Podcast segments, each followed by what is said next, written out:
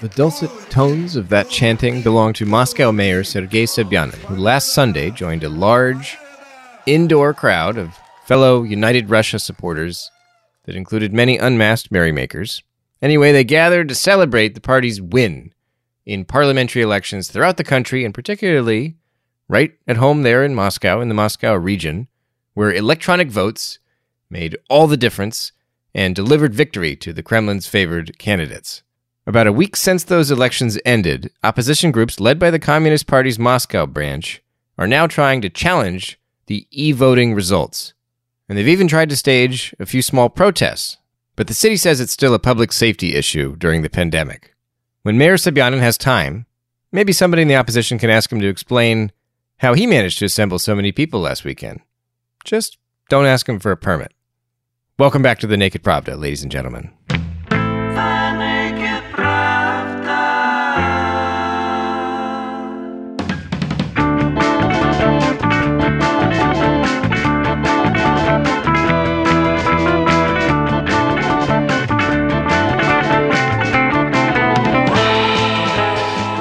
Hello there, you're listening to The Naked Pravda. I'm your host, Kevin Rothrock, Meduza's English language managing editor.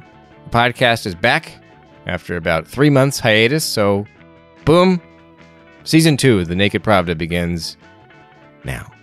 As I indicated with the opening of this show, today we're going to be focusing on electronic voting in Moscow last weekend. On this subject, you'll hear from special guests Dr. Tatiana Mikhailova, a Moscow based economist, and Liza Fokht, a reporter at BBC Russia. Both women followed the voting results very carefully, and they were kind enough to come share some of their insights here on this podcast. Before we turn to that main story, however, I'm going to run through a few other news events this week in what is a new part of this show. So some of these stories might be grim, some of them might be lighthearted. Generally, I'm going to try to have a light heart even when things are grim.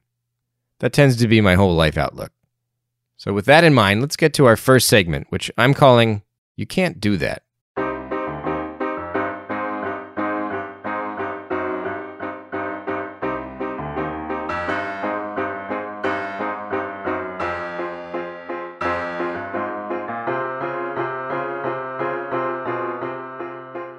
There's a Russian YouTube series about the misadventures of Vitaly Nalivkin, a fictional municipal official in a town in Russia's Primorsky Krai. It's a comedy show. For example, in the latest episode, Nalivkin shows up at a bus stop where the cops have found an abandoned bag they believe could contain a bomb. Ever the hero, and ever eager to blow up stuff, Nalivkin is soon armed with a shoulder mounted rocket launcher, which he then fires at the bag in an effort to disarm it. He misses twice, first blowing up a billboard advertisement situated right next to the bus stop, that's promoting Russia's parliamentary elections and specifically the political party United Russia. The second time he fires this thing, he hits the bus stop, but the bag remains intact. So finally, he decides to open the bag up himself and he discovers that it's full of carrots. And then they find the man who left it there, and he's soon dragged away by the authorities. Now, the real police in Primorsky Krai apparently did not enjoy this performance. Earlier this week, they arrested two actors from the show, and local courts then sentenced them to two and 10 days in jail, respectively, on charges of public obscenity. I guess one of the actors cussed in front of some people, and also for impersonating an officer of the law, because one of the, the actress of these two actually parodies the official spokesperson for the Russian Interior Affairs Ministry. You can't do that. Now, moving on, in the wake of last week's decisions by Apple and Google to cease support for Alexei Navalny's mobile apps on their operating systems on devices inside Russia. The Russian social network Vkontakte, which is like the Russian Facebook, it's big, it's very popular, people love it. It has now started blocking the accounts of former Navalny office supervisors in cities across Russia. Spokespeople for the company say the move is necessary to avoid multi million ruble fines for failing to comply with orders from Russia's Attorney General's office and from the federal censor which insists that Team Navalny's advocacy for unpermitted demonstrations and strategic voting, it all amounts to illegal, maybe even extremist activity, given that Navalny's whole movement has been designated as extremist. The methods Vkontakte is using to flag Team Navalny's content, however, aren't totally clear. For example, one of the accounts blocked in this new campaign belongs to a woman named Elvira Dmitrieva, who admittedly was Navalny's campaign chief in Kazan, but that was only true until about two years ago when she died from a long battle with an illness. At any rate, if you're a former Navalny campaign official, don't expect to be posting much on social media in the years to come. You can't do that. In fact, former Navalny staff are getting all kinds of exciting lessons in uh, what is and is not protected speech this week. In Krasnoyarsk, for example, the authorities have charged a local activist named Natalia Pitirimova with propagating supposedly extremist symbols because of old photos available on Instagram showing her picketing with a sign that featured the Navalny logo. Now, the thing about the Navalny logo is that it's just a red exclamation mark against a white background inside a rectangle. Visually, of course, it looks like the Cyrillic N, signifying Navalny's name but it is ultimately just punctuation. That, at least, is what a layman might say. The linguists and police officers in Krasnoyarsk will argue otherwise when the case goes to trial next month. Pitirimova faces up to 15 days in jail if convicted. She thought it would be okay to leave up these photos with her and her picket sign and the double meaning exclamation mark, but she should have known better. You can't do that.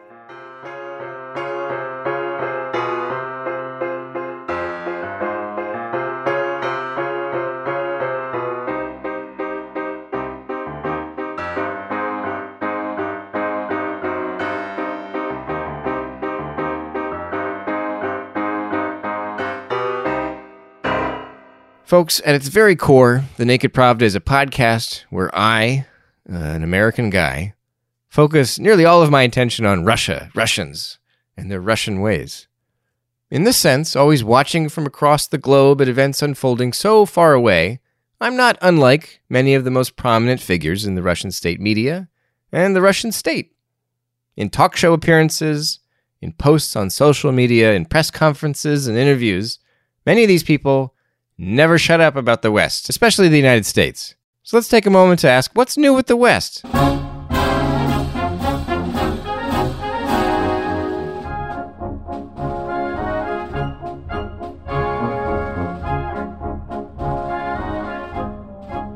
Have you ever heard the name Margarita Simonyan? She's the editor in chief of Russia Today, RT. She's also the editor in chief of the news agency Rossiya Сегодня, which means Russia Today but it's actually a separate entity. We don't need to get into that. They're both state owned, of course, and they're both pillars of what eh, something. I don't not independent journalism, surely, but rest assured they are important if the federal spending is any indication. This week, while appearing on Vladimir Solovyov's talk show, also on state television, Simonyan predicted that within a decade, politicians, state officials, maybe even school teachers in the what she calls the liberal fascist West won't be able to get elected or hold a job unless they're in what she described as an inclusive marriage. And by that she means any white man will find it impossible to stay employed unless he's married to a member of the LGBT community or someone of another race. And Simonyan didn't stop there. Then, in a five minute, nearly uninterrupted monologue, she explained that reverse racism in the US has hijacked America's national ideology, and it's left the world clamoring for leadership based on traditional values. And you know what? Simonyan thinks that Russia can help there, help provide that. Now, in a different broadcast on the same show, this is still Solovyov's show, same week, Foreign Affairs Ministry spokesman Maria Zakharova responded to the European Union's criticism of Russia's parliamentary elections. The EU said that voting took place in a climate of fear. Zakharova says there was indeed fear but it was Russians' fear as a nation in the face of potentially more European sanctions, which the European Parliament threatened just days before voting started in Russia. The Europeans are the ones that were talking sanctions and non recognition of the election results before the elections were even done. And Zakharova says that's tantamount to intimidation. She also denounced criticism of election monitoring in Russia, pointing out that Russia allows more foreign observers than countries like Germany or the United States. And the only domestic election observers that the West is willing to trust, she says, are the same supposedly independent groups that live on Western money. So they're not independent at all, she told viewers. Moving off television into the newspaper world, last week, Russian Security Council Secretary Nikolai Patrushev the man with a thousand conspiracy theories. Pause this audio right now and go Google his mind reading research into Madeleine Albright's territorial designs on Siberia. You'll thank me later. Anyway, Patrushev granted an interview to the newspaper Argumenti Fakti, Arguments and Facts. Sorry, I have a hard time switching between Russian and my, you know, soaring American accent. Anyway, the text of Patrushev's interview is full of pearls of wisdom and insight. For example, he says that the West is abolishing the words mother and father, replacing them with digits, you know, numbers. And also, they're on the cusp of legalizing marriage between people and animals. Now, the U.S. government funded media outlet Current Time ran an amusing, if somewhat defensive headline about this interview that read Russian Security Council Secretary Patrushev says in some places in the West, it's come to legalizing marriage with animals. This is not true. Good save there at the end, current time. I would I hope not too many readers were worried before they got to that bit.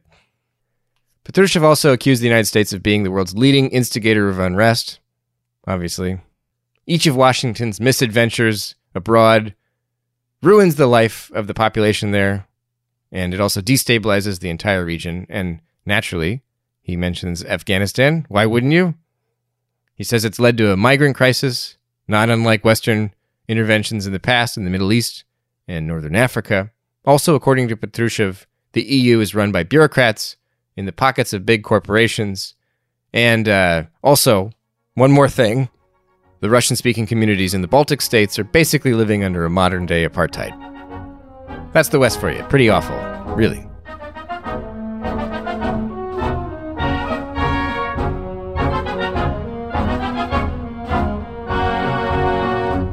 Okay, so that brings us to our main story this week electronic voting in Moscow in the region's single mandate races for seats in the State Duma. One of the key things to understand about these contests is that multiple opposition candidates were ahead in in person voting, and then they lost their leads after the e votes were added into the final tallies. And they were added late, hours after the polls closed. And in Moscow, several hours after all the other electronic votes in other regions had been released. Now, when we're talking about the opposition candidates, this includes four Communist Party candidates. It includes independent candidate Anastasia Brukhanova, and there's Yabloko's Sergei Mitrokhin. In the week since voting ended, the campaign teams for several of these losing opposition candidates have compiled and presented evidence that they say proves voter fraud in the online ballots. Specifically, analysts working with Anastasia Brukhanova say they reconstructed the e voting in 30 minute intervals and they mapped the percentage of ballots cast during those intervals for the different candidates. They say the patterns found in this graph and the timing of sudden spikes in votes that repeat for all the United Russia candidates can only be explained by fraud. To understand this better, I spoke to Dr. Tatiana Mikhailova, an economist who teaches at Moscow's New Economic School and who's followed these elections very closely and written about them on her Facebook page. And just so there's no confusion, the views that Dr. Mikhailova expresses here are hers alone and not her employer's. It's highly unlikely that in every of the 15 electoral districts, the shares are equal pair by pair. You know, in one district, they are equal, and in the other district, they're also equal, and all other demographical variables within the districts differ. So usually we have more districts that are more for the opposition and districts that are more loyal simply because the demographics vary, incomes vary, ages, and so on. And you would expect that in traditionally loyal district, there would be more people mobilizing to vote for United Russia, fewer people mobilizing to vote with a paper for the opposition. But it's not the case. We see equal groups everywhere, and that this is just implausible. So that's the first thing that suggests something is wrong. The second, the sheer number of this voter shifts. I, I saw a lot of electoral statistics in my life, and this is something that the, really the shifts are really extraordinary. Usually they're much smaller, but something like this happens naturally. The people self-sort. And uh, if you look at the hour by hour picture, there's more interesting pictures are coming up. Still, apparently, there's some influx of people voting for the uh, United Russia candidates right in the morning of the last day. This is this is Sunday, right? So this is not these are not people who work in some kind of state enterprises, uh, state controlled enterprises, or like in some states, some you know hospitals or schools or something from the infrastructure uh, sector. They could possibly vote loyally because because the like the bosses that tell them so. So these people are on. This is a weekend, they're full, so they cannot be mobilized on the workplace. Uh, but somehow they mobilized and they vote synchronously in all the districts at the same time. They massively vote, and then this voting stops at forty uh, at fourteen hours exact. So from uh like it it's one hour forty five minutes p.m. They're still voting, and at two hours, 15 minutes PM, they stopped voting and this intensity of voting goes down uh, uh, a lot. And uh, this is just implausible. I think this, this, this was exactly the uh, kind of manipulation that people are talking about. Mikhailova's argument is similar to what Maxim Gongalsky, a physicist helping Brukhanova's campaign with data analysis, told Radio Svoboda earlier this week. Gongalsky argues that visualizing the progress on Moscow's online elections shows three phases of voting what he calls the slow ballot stuffing on Friday and Saturday, followed by rapid ballot stuffing on Sunday until about 2 p.m., at which point you get the third phase of free and apparently unmanipulated voting for just those last few hours of the elections. He's convinced that the ballot stuffing was happening even during days one and two, because all 15 United Russia candidates in all 15 voting districts across the region benefited from an identical pattern of voter support. That's impossible, says Gongalsky, because even the regime's candidates are different. He's convinced that somebody gained administrative access to the city's online voting system. Now, using Gongalsky's research, Brukhanova went on YouTube and argued that the cleaned e voting results were actually in her favor. But this claim relies on a little bit of magic. My understanding is that she's she's just taking what she describes as the free phase at the very end on Sunday and saying this is what the natural voting looks like? Or did she do something to all the votes? Did her team clean the votes beforehand as well? They they took the last portion of the clean votes when this uh, crazy voting stopped at 14 hours, and then they essentially replaced all what happened before with this same trends that they saw in the last hours. It's not really a perfectly clean exercise because you have to take into account that people who are conservative and maybe they're more loyal to the United Russia tend to be tend to be older and they tend to vote earlier. we see this in the paper balloting the um, districts as well. Because uh, in, when you open the open the, the district, uh, when you open the polling place, at first elderly people come, people of old age come, and the younger generation usually comes in the evening towards the end to the close of polling station. They procrastinate. Yeah, they procrastinate exactly. that, no, no, for some, reason the demographics look like this. I worked in election for ten years, and I've seen this all many times. So that is that uh, naturally in this electronic voting you will see the same pattern. So the the votes for the United Russia candidates should be higher in the morning and then they go down slowly towards the evening. So maybe you could uh, deduce this uh, trend a little bit at the end of the day, but that's not really clean. So you uh, allow for, for a little bit higher share of the vote in the morning. But until that, uh, I think it's uh, it's a really natural natural way to actually try to guess what what really happened. I see. But when they talk about cleaned votes, that should be there should be some caution with how we see that because it's not they haven't actually gone through and found the false votes because they don't know which ones are false. They just know that the trends are unnatural. Yes, exactly. So this is simply statistical exercise. This is something that we can probably deduce from the, the data, but we can not know, never know for sure. Does anybody know for sure? Do you think the people with admin access, they actually have the real numbers somewhere? I think uh, the admin, the presidential administration people who oversee these elections, of course, not officially, but unofficially, know exactly all the numbers. so they know that we know that we know that they know, and they know that we know that they know. Yeah.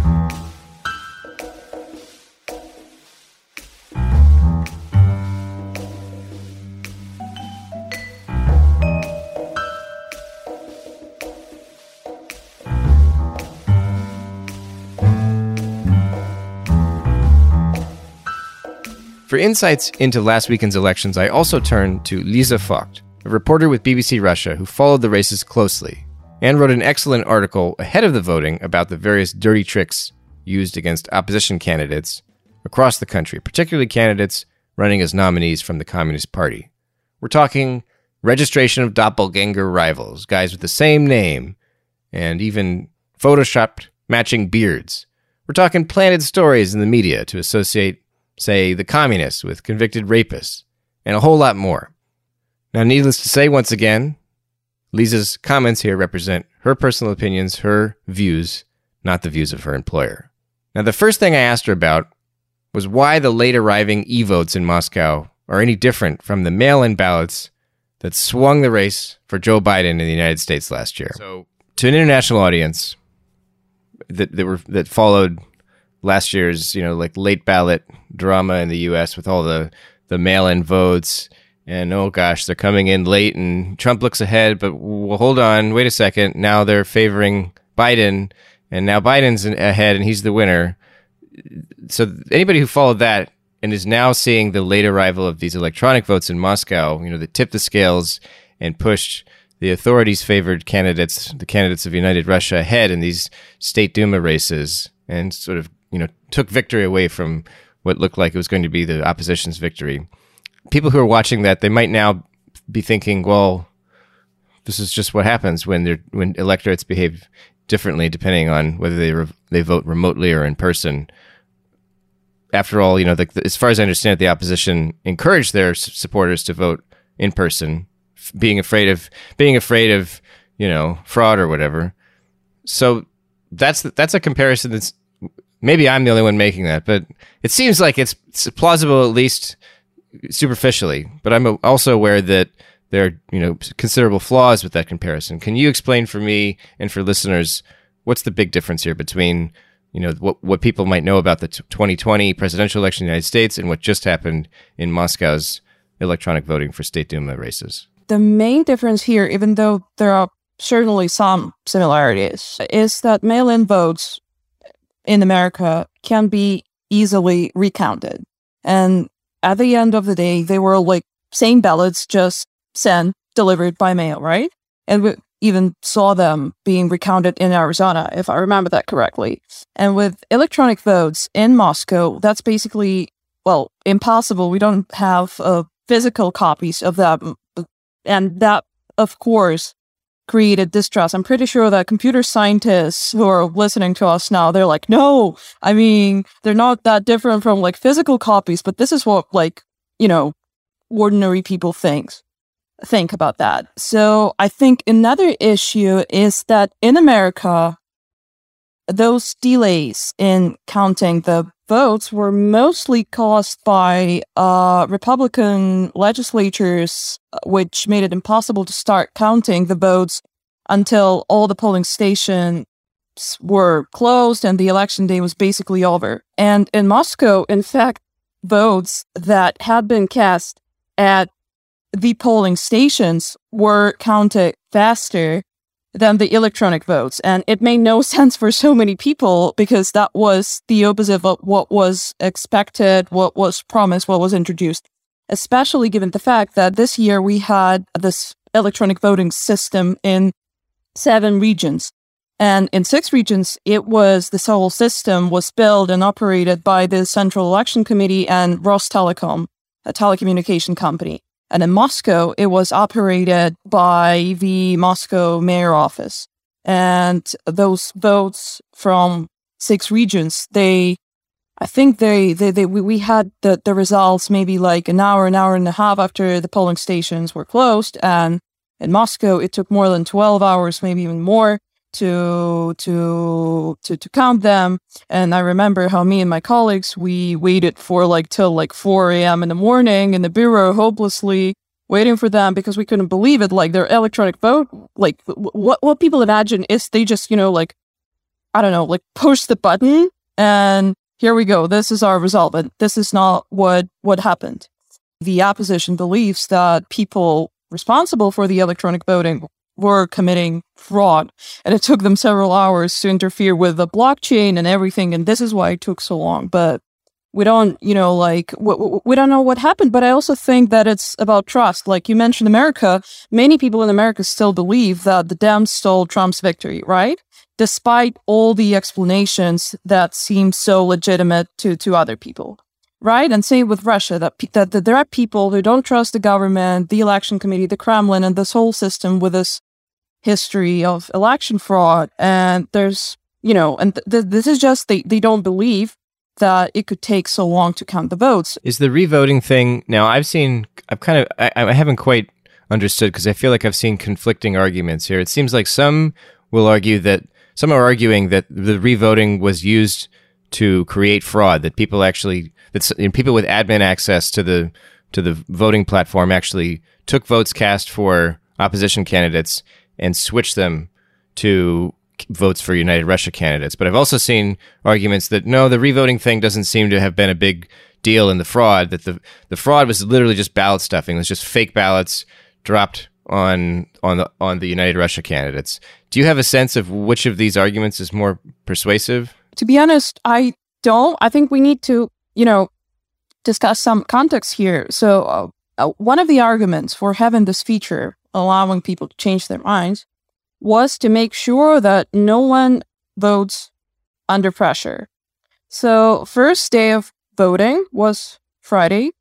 And Friday morning, there were lines in front of some polling stations in Moscow and other cities, and the website for the electronic voting that was, you know, down, had so many bugs and everything. And I talked to more than 15 so state dependent voters like state employees and people who you know, like work for like government companies from different cities across Russia. And they're all told me kind of like the same story that their management nicely asked them to vote specifically on Friday. And in Moscow case, to do that through this electronic voting system. And this campaign started like weeks before the election. People were asked to sign up for this electronic voting system, also to maybe register their friends and family and everything. And most of them told me that they didn't get any instructions about who to vote for. But what we also know that some people believe that their votes can be monitored through this system. And of course, it creates fear. And by the way, uh, Ella Pamfilova, she dismissed those accusations because on election night, one of the journalists told her that his friends, his friend who works in gas industry was forced to vote for United Russia for the system. And she said that that can be true. Our people are not idiots. You can you know, like tell them what to do. So that was officially dismissed by officials. But again, I talked to 15 people in different cities and they were asked to vote on on Friday. Electronically? Yeah, in Moscow electronically. Did they then go home and change their vote if they didn't want to have voted that way or Well, so some pe- yeah, so some people believe that this is what happened. They they they vote like electronically for I don't know, we don't know for for whom, maybe took screenshots, sent, you know, like to their management that we voted, it's it's okay. And then in the evening they decided to revote. Or maybe, I don't know, maybe there are people who just changed their mind and thought, you know what, you know, just Russia, I, I don't like them. I'm going to vote for like communists or, uh, I don't know, whatever, right? So, and yeah, some people believe that because of that, it took them so long to count the votes because they had actually, they actually had to recount them and recount them ever and ever again to make sure that the system, that the system, that, that, that, that, that the last vote that someone cast is in the system, not, not, not the first one, right? So, yeah, this is the official explanation. One of the major scandals to emerge in the election's aftermath is the role Echo Moskvy radio station editor in chief Alexei Venediktov has played in publicly defending the e voting results. Chairing the city's public election monitoring committee, Venediktov has promoted e voting, he's promoted the option to revote, and he's publicly clashed with various opposition candidates, arguing that their online voter support mirrors the supposedly suspicious patterns evident in the votes for United Russia candidates. Speaking through his lawyer in a post on social media, jailed opposition figure Alexei Navalny even referred to Venediktov as a former journalist and argued that he should be put on trial for election fraud. I asked Lisa how significant she thinks Venediktov's support for e voting is, with voters in Moscow? Well, maybe it is uh, significant for people from my echo chamber, but I don't think that it makes a difference for normal people, like any difference whatsoever. Because, yeah, we understand this argument because Venediktov, yeah, Venediktov is the head of the last liberal radio station in Russia, which is owned by Gazprom.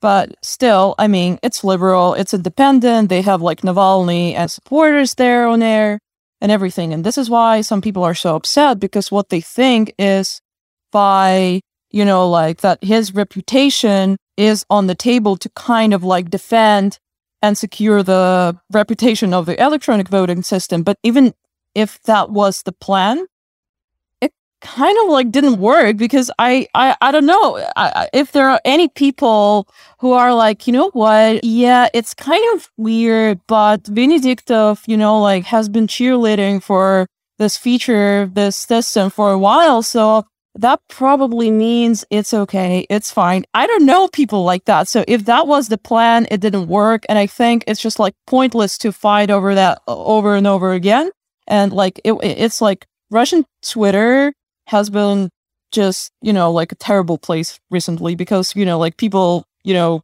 discuss Venediktov and whether he's the one to blame or maybe it's Moscow Mayor Sobyanin and Putin. Oh, by the way, it's another important argument that this, the, the, the, the electronic voting system is in, in Moscow, as I said, was, was built and it's operated by the Moscow mayor office and Sobyanin, well, t- like Rostelecom and the Central Election Committee, they're technically neutral, but Sobyanin is not. And before the election, he published the list of candidates that he basically, you know, supports. And the list, you know, only consists of United Russia candidates and independents backed by United Russia. And what a miracle, they all won. And last but not least, because of the electronic vote. So, you know, it also creates distrust. Right. So you're saying if if, if we're going to pinpoint a conflict of interest, Sobyanin's might be more significant than Venediktov's. Well, that's what I think. At the end of the day, that's much more important because I mean, uh, he's he's Sobyanin is an official. Venediktov, again, he's a journalist. So I, I don't think that if Venediktov, you know, like hadn't been there, the outcome would have been that different, or we would have, you know, like different arguments right now. I don't think it's just like that important, that significant. Another thing that happened ahead of the elections is that foreigners rediscovered Russia's Communist Party, which had its best showing at the polls in a decade. Some of the media coverage still described last weekend as a clash primarily between the Putin regime and Alexei Navalny's Smart Vote initiative. And it's true that Smart Vote predominantly endorsed the communists, but the party clearly has some momentum all its own. Though even here, Navalny and his team have a role to play. I asked Liza if people in the West should worry that this will revive Stalinism somehow or reanimate Lenin's corpse. Personally, I think this is the most interesting story in Russian politics right now because that was obvious that like the Communist Party is the second biggest party in Russia, right? The they they they they, they have like the uh, most number of seats after United Russia in, in, in, in State Duma. And that was obvious that they were going to benefit from the smart voting system, you know, like proposed by Navalny and, and, and, and, and, and his team. And it's also very interesting how last year they were actually the only party that urged their voters to vote against the constitutional amendments proposed by Vladimir Putin that reset the clock on his like presidential terms, right? And even Putin said that it was really strange. And this year they voted against some of the most, you know, like famous, prominent repressive laws, but they supported other repressive laws. So it's kind of like ambiguous here. And it's really interesting how, how, how they transformed recently. They have so many new faces, like this guy Nikolai Bondarenko with this nickname of like Red Navalny, who he's from he's from Saratov and he's a very popular uh, YouTube blogger with his like videos where he mocks his like colleagues from United Russia. So many new faces, and yes, they also suffered from this, you know, like method where the in some constituencies they had rivals with like the the same last names as their candidates, which we, we, we all probably heard of, like Boris Vishnevsky case in St. Petersburg, but people certainly heard maybe less about what was happening in Moscow, and that was the case in Moscow. And I, I mean, it's really interesting what's going to happen for them because on election night, Pamfilova said that she was not happy with the way communists behaved in regions where they she says that that they tried to interfere with the work of uh, local election committees and she even compared them to uh, like Navalny's people which was like really really unusual because the communists they're very well built into the system. And now we we basically in my opinion have those two wings like the federal wings led by its leader like Gennady Zyuganov who was he he's always been like very clear about like Navalny that he's a criminal and they're like a bit more conservative and then we have this like Moscow wing led by Valery Rashkin, the head of the Communist Party in Moscow. And I think in at the Kremlin's eyes, they probably flirted a bit too much with Navalny and the smart voting. And now you probably heard that they called for like protests and they const- they contested the the electronic the the, the system the, the the results of oh my god what what did they contest? They contested the results of the electronic voting in moscow and called for protests and zyuganov's narrative was very very different. If if you if you take a look at that he just said that we did a good job people heard us you know we gave more seats which is true. So it's really really interesting for me what's going to happen to this like radical wing because i it's you know really hard to imagine that it can go unpunished. Because like again flirting with navalny it's not allowed. It's like out of the question.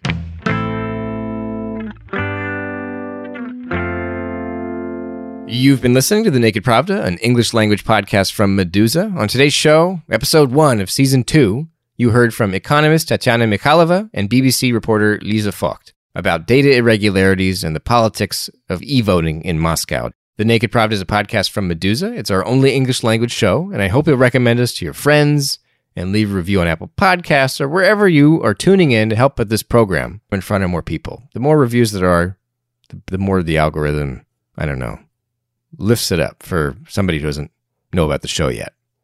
Also, if you value Meduza's reporting, whether in English or Russian, please consider making a donation at supportmeduza.io to help sustain our work. Recurring pledges help more, but we will take whatever you can spare, of course. Thanks for listening and come back soon.